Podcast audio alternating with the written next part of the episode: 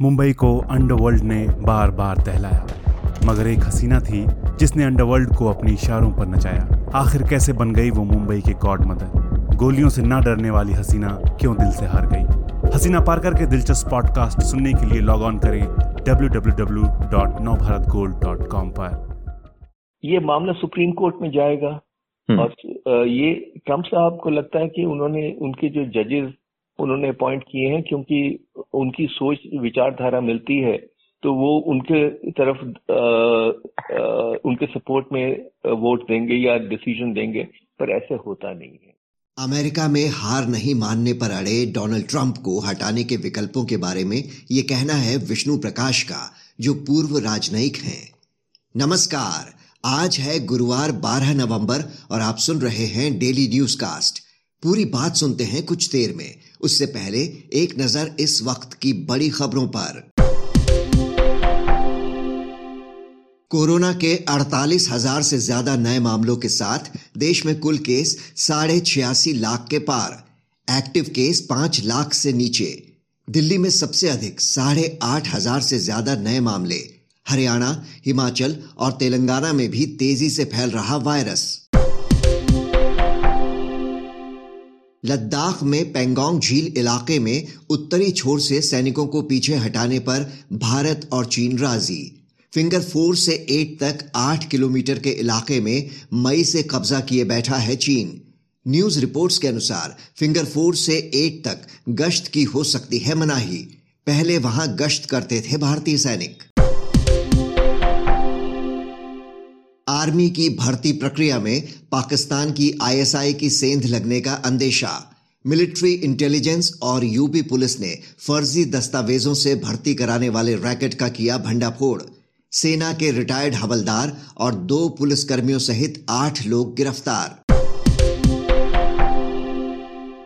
America में Donald Trump के कदमों से बढ़ सकता है संकट। लगाई जा रही तख्ता पलट की अटकलें। राष्ट्रपति पद के चुनाव में हार न मानने पर अड़े ट्रंप। रक्षा मंत्री मार्क एस्पर को बर्खास्त करने के बाद पेंटागन की लीडरशिप टीम को हटाकर अपने वफादारों को नियुक्त किया।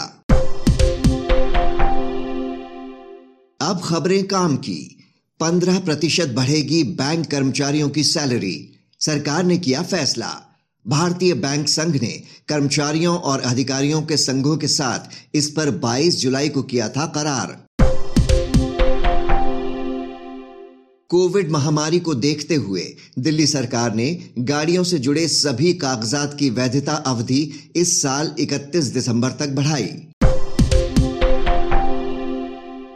कोरोना के कारण दिल्ली में सार्वजनिक जगहों पर छठ पूजा करने पर रोक। वहीं इस साल नहीं होगा, राजस्थान के प्रसिद्ध पुष्कर मेले का आयोजन। आज का सबसे बड़ा न्यूज़ पॉइंट है अमेरिका में राष्ट्रपति चुनाव के बाद ट्रंप का अड़ियल रुख। पूरी तस्वीर समझने के लिए हम बात करते हैं विष्णु प्रकाश से, जो पूर्व राजनयिक हैं। अमेरिका के नवनिर्वाचित राष्ट्रपति जो बाइडेन सत्ता संभालने की तैयारी कर रहे हैं, लेकिन दूसरी तरफ़ डोनाल्ड ट्रंप अपनी हार मानने को तैयार नहीं हो रहे हैं। वो काउंटिंग में धांधली का आरोप लगाते हुए कह रहे हैं कि चुनाव अभी पूरा नहीं हुआ है और इसीलिए वो कई राज्यों में कानूनी लड़ाई का दबाव बना रहे हैं। इसके साथ ही वो तमाम विरोधियों को भी उनके पद से हटाते जा रहे हैं। विष्णु प्रकाश जी जिस तरह से ट्रंप अड़े हुए हैं उसे देखकर तो लग रहा है कि ये विवाद लंबा चलेगा। आ, हो सकता है विवाद लंबा चले पर मुझे लगता नहीं है कि विवाद लंबा चलेगा क्योंकि इनका जो पक्ष है ट्रंप साहब का ये बड़ा गैर कानूनी है आ, बहुत अजीब गरीब पक्ष है। उनका पक्ष अगर मैं सरल भाषा में कहूँ तो ये है कि अगर मैं जीतता हूँ तो सब कुछ ठीक है अगर मैं हारता हूँ तो मेरे खिलाफ साजिश है।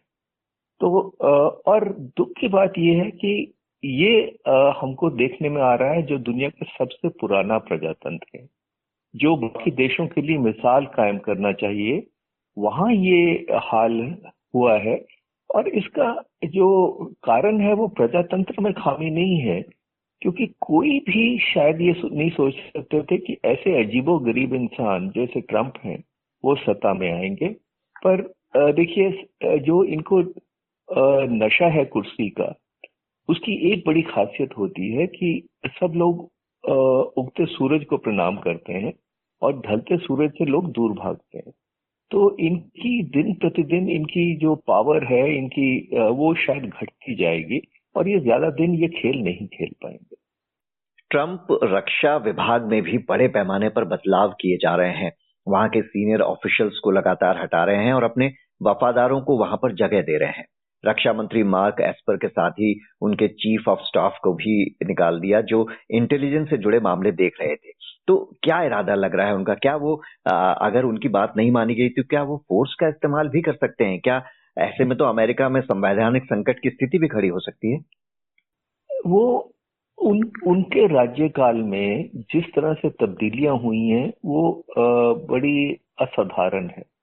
चाहे उनके आप लॉयल्टी की बात कर रहे हैं वो भी हो तो पर वो जो चाहते हैं अपने मिनिस्टर से अपने सहयोगियों से वो उसका कानूनी या गैर कानूनी होने में कोई ज़्यादा अंतर नहीं होता। तो वो, आप देख, आपको याद होगा कि पिछले चार साल में एक तरह से रिवॉल्विंग दौर जो कहते हैं कि आए गए हरेक मंत्री को चार, छह महीने साल में निकाल दिया गया है।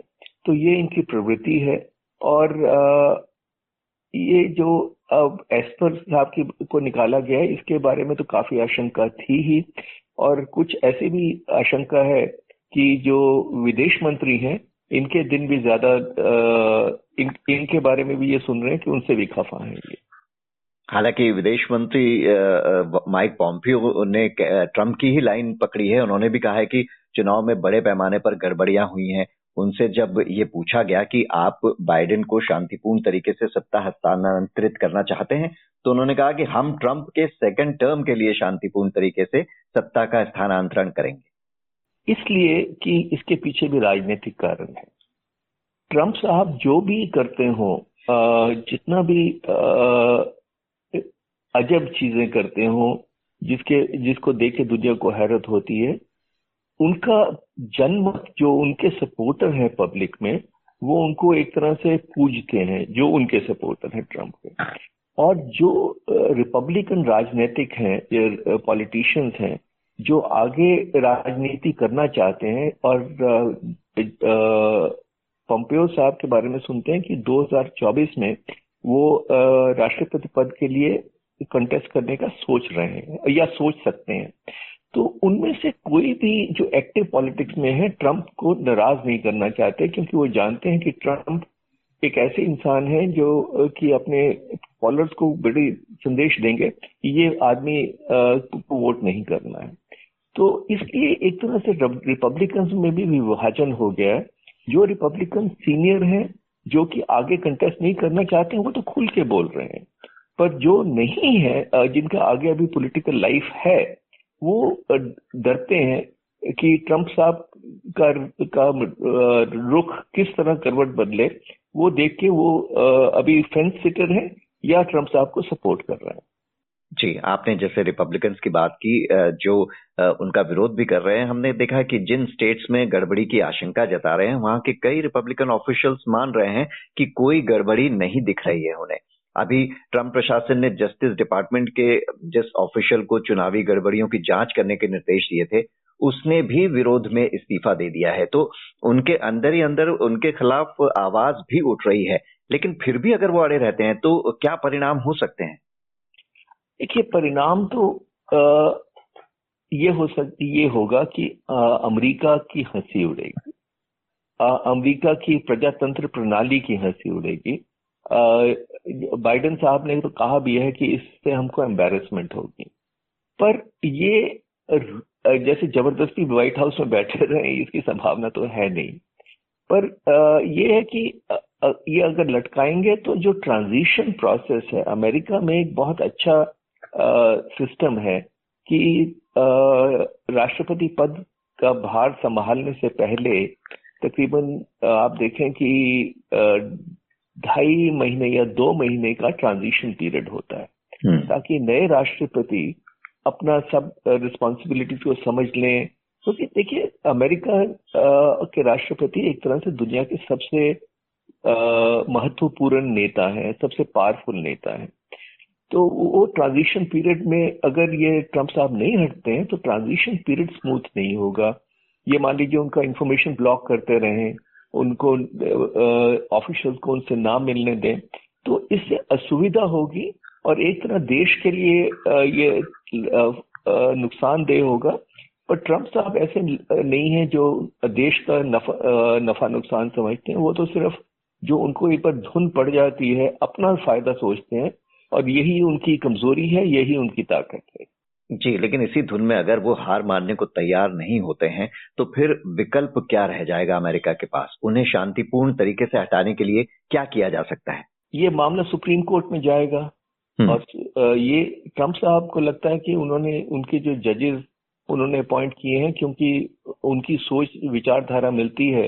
तो वो उनके तरफ़ आ, आ, उनके सपोर्ट में वोट देंगे या डिसीज़न देंगे पर ऐसे होता नहीं है सुप्रीम कोर्ट के जज और आ, एक बहुत खूबी है अमेरिका में कि सुप्रीम कोर्ट के जज आजीवन चुने जाते हैं उनको और कोई अट्रैक्शन नहीं होती हम्म। और एक बार आप किसी कुर्सी पे विराजमान हो जाएँ तो आपको कुर्सी की गरिमा के साथ जाना होता है। आमतौर पर यही देखा गया है और जो ट्रंप साहब कर रहे हैं वो वाकई गैर कानूनी है।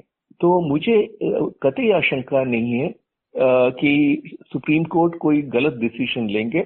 ये देर है अंधेर नहीं है। विष्णु प्रकाश जी हमसे बात करने के लिए आपका शुक्रिया। इस चर्चा के बाद जानिए शेयर बाज़ार का हाल। कोरोना के मामले बढ़ने के बीच मिले जुले रुख के साथ खुले एशियाई बाज़ार। इससे पहले अमेरिकी बाज़ार में दिखी थी नरमी। अब एक नज़र इतिहास में आज के दिन पर। अठारह में भारतीय पक्षी वैज्ञानिक सालिम अली का जन्म। 1936 में केरल के मंदिरों में सभी हिंदुओं को जाने की इजाज़त मिली। उसके पहले कथित नीची जाति के लोगों के लिए थी मनाही। 1946 में स्वतंत्रता सेनानी मदन मोहन मालवीय का निधन। बात करते हैं मौसम की। दिल्ली एनसीआर में आज भी बेहद गंभीर वायु प्रदूषण से राहत के आसार नहीं। वहीं आंध्र प्रदेश, तमिलनाडु और केरल के कुछ हिस्सों में हो सकती है बारिश। अब बारी सुविचार की। रोम के दार्शनिक सेनेका का कहना था, गरीब वो नहीं है। जिसके पास कम संपत्ति है, गरीब वो है, जो और ज़्यादा पाने के लालच में डूबा है। तो ये था आज का डेली न्यूज़ कास्ट जिसे आप सुन रहे थे अपने साथी अक्षय शुक्ला के साथ। बने रहिए नवभारत गोल्ड पर। धन्यवाद।